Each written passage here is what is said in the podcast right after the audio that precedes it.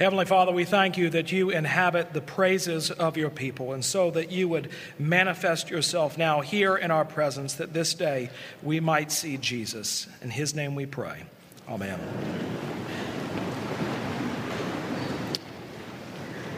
Uh, right after our annual meeting, uh, when we uh, elect new vestry members, what I do is we gather uh, as a new vestry uh, for a little retreat here in house. And one of the ways that we break the ice is we ask new vestry members what their favorite Bible verse is and what their favorite hymn is.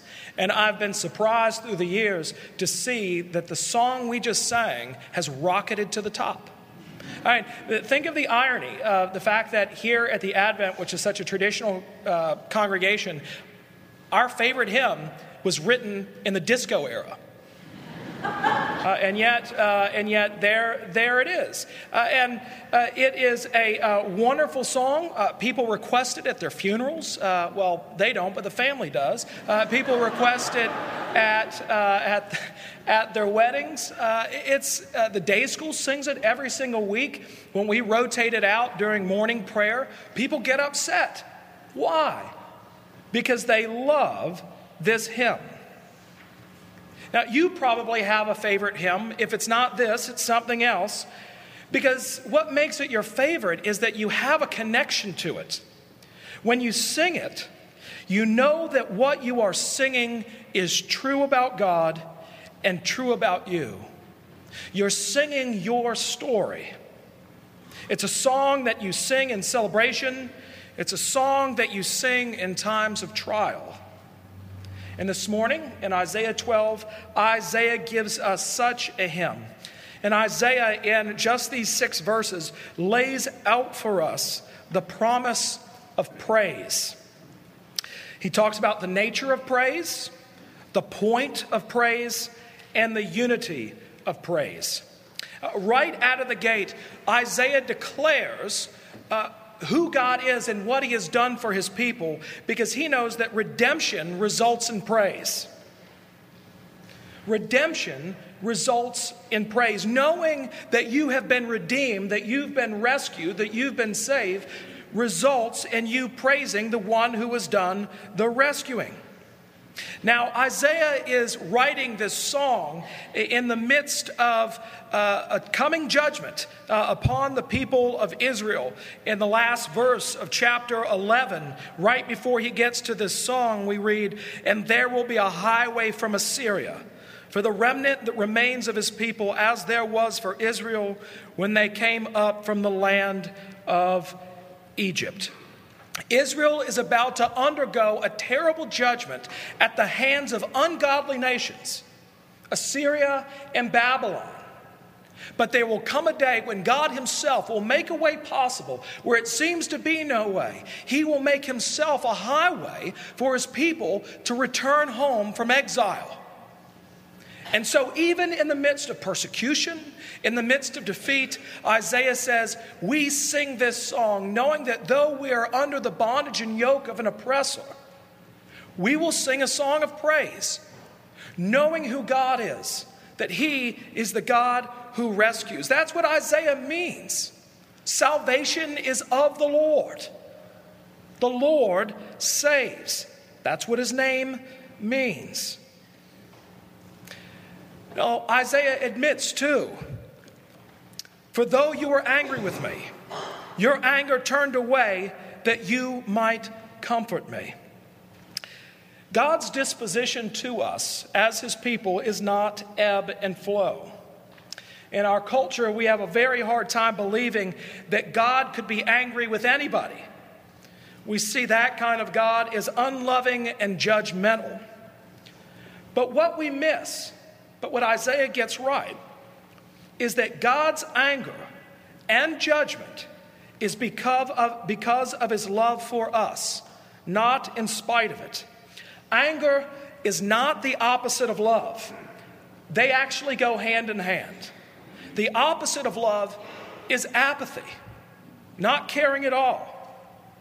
Think of the child that you have that has gone completely and totally off the rails especially if you have a loved one who suffers from addiction. You get angry, don't you? You want to shake them. You want to knock them back into their senses. Why, why won't you just get it together? Why can't you see things as they really are? Why are you living in a lie? You get angry not because you don't love them, but you get angry because you do love them. Your anger is proportional to the love that you have for them. The unloving thing would just say, Yeah, go do whatever you want. But because you love them, you get angry. And so that's why God is angry with his people because he loves them, because they've wandered far off. They put their trust in themselves. And so he will send even the ungodly to chastise them. But Isaiah reminds us anger is not the final word for those of us who are in Jesus Christ. Now, the Bible never teaches that the wrath and judgment of God is removed in that it is simply turned to love. That is, God says, All right, I'm done being angry. Now I'll start to love you. Uh, why? Because God's righteousness and his judgment is perfect. And so it has to be executed. He can't simply look the other way. So it doesn't just turn from anger to love, but his anger and perfect justice has to be appropriated in another direction. But where it was once aimed squarely at us, where does it go now? It's aimed squarely at Him. All the sins of the world were laid upon the Lord Jesus Christ. God made Him who knew no sin to become sin for us, so that in Him we might become the righteousness of God. Jesus Christ himself bore God's punishment, God's wrath, God's judgment that we justly deserved. But Jesus took it upon himself on the cross. That's a hard word. But if God's justice were not perfect, we'd be in big trouble. That's not a God worth worshiping. I think when he comes back again, He's not going to come as a vulnerable baby born in a manger, but he's going to come in great might and triumph to judge the world. As Johnny Cash said, every hair on every arm will stand when the man comes around. When he comes back, you'll know it. And when he comes, all the wrongs in the world, all the injustices will be made right because of his perfect justice. Everything that has been broken down because of sin, God will make new. Where things have been fallen apart, He will bind together because of His justice.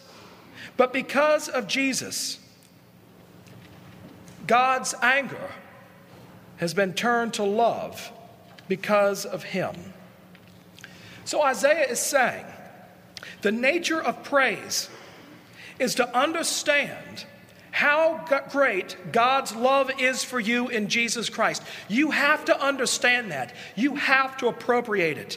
If you don't understand God's love, if you don't know of your redemption in Jesus Christ, then you won't praise because you have nothing to be grateful for.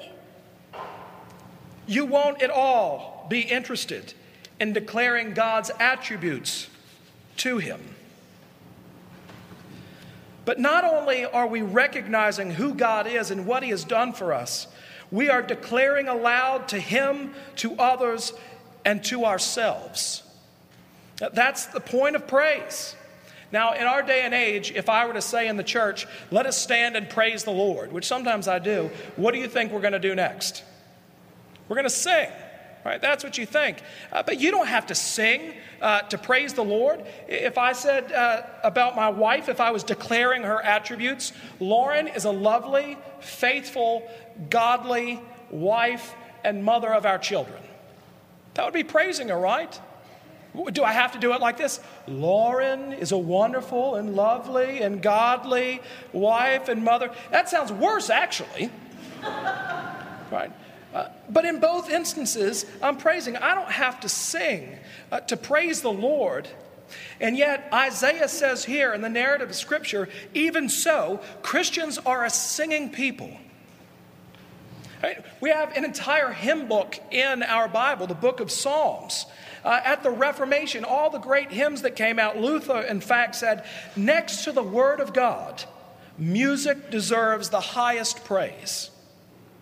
And the great hymns, probably some of your favorites, that came out of the wonderful evangelical revival in England.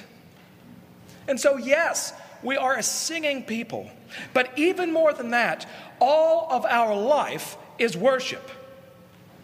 All of our life is worship. Worship is not something that we do uh, between 9 a.m. and 10 a.m., God willing, uh, on a Sunday morning, and then you go about your merry business as if you're not worshiping beyond that. But in fact, everything we do is worship. And Luther has a wonderful word about what worship looks like in our average, everyday, and seemingly mundane lives.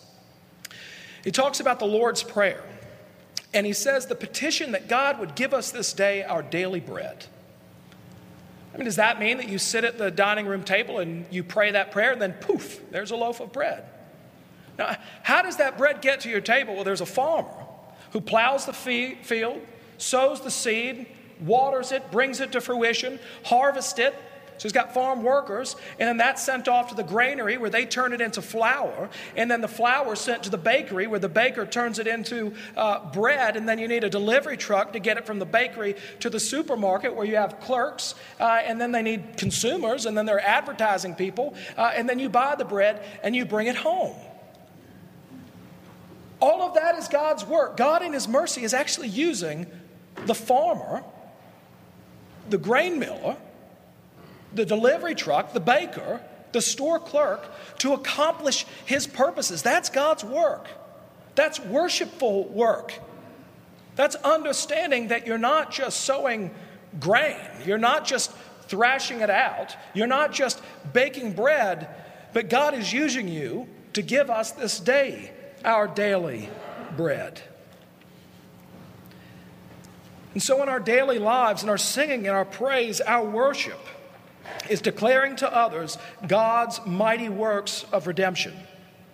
That's why Isaiah says, Let this be known in all the earth. But also because of our own weakness and frailty, where our hearts don't want to praise God. We don't feel like singing out. But man, we need praise in order to preach to ourselves. We have to remind ourselves of how beautiful Jesus is and who we are in Him. That's why this is such a wonderful hymn.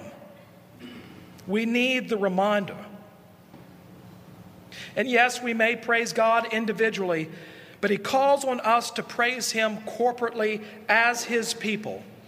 Uh, there's the point in the hymn, and I don't know if you ever notice, I kind of look out at you uh, when uh, we sing, Cry aloud, you inhabitants of Zion and I turn and I look at you. Why? You're all Zionites. You're all dwellers in Zion. You are all God's people for those who put their trust in Him. God is not more especially present in singing, but He is in our midst when believers come together, open His word, and declare His mighty works through praise, praising Him in song in preaching, in praying, and in coming together around the Lord's table. God inhabits the praise of his people because he inhabits you. God is in our midst even now because of you, not because of the building, but wherever two or three are gathered together in his name, where is God? In the midst of them. When the Emmaus disciples uh, were on the road and Jesus appeared to them and then disappeared, uh, what was their testimony? Did not our hearts burn within us when He opened the Word to us? That's church. That's worship. It's not just here, but whenever God's people gather to sing His praises, to give honor to His name. Isaiah tells us, Don't you know who it is that is in your midst?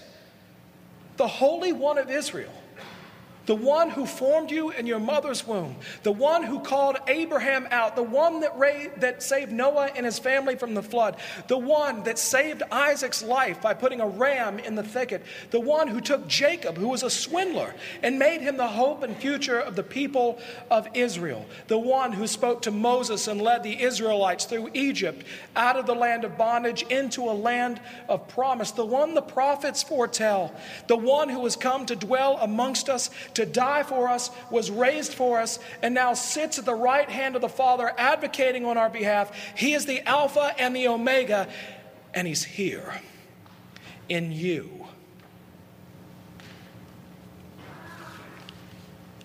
That is why, when we gather together as the family of God, we should sing out full throated the praises of the Lord, for he has done great things.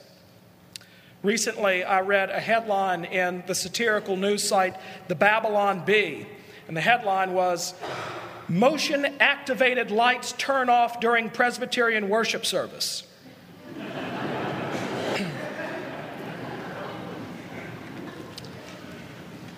well, uh, it's not just the Presbyterians. Uh, it's, it's us as well. Now, that doesn't mean that we're jubilant and exuberant uh, just for the sake of being that. But when you think upon what Jesus Christ has done for you, does it make your heart sing? Are you able to bring into worship actually Almighty God, unto whom all hearts are open, all desires known, and from whom no secrets are hid? Are you actually able to come in and say, God, I'm a wreck? And that there are songs and readings and prayers that shake you to the point of tears because you realize that God has not abandoned you and that He is indeed in your midst. That's praise. That's worship. We sing out because the nature of praise is our redemption through the cross and resurrection of Jesus Christ. Though we were far off from God, though we were His enemies, he has made us his children by adoption because of his grace to us. The point of this praise is to declare aloud to God, to others, and to ourselves who God is and what he has done. We need to be reminded ourselves. And why is it that those great hymns bring comfort to us and to others when you sing them? Because they remind us of who God is. And so testify to yourselves and testify to one another through your singing. And when we do that, we are unified as the body of Christ, God's church, his people. We are the stones of the spiritual temple that God is building. And when we gather together, he is with us. That is the promise of praise. Let us pray. Oh, Lord Jesus, we do pray that you would come mightily in our midst, that you would give us bold and courageous hearts to praise you, to extol you, and to sing of your great deeds, so that the very ends of the earth will hear of who you are and what you have done for them. In Jesus' name, amen.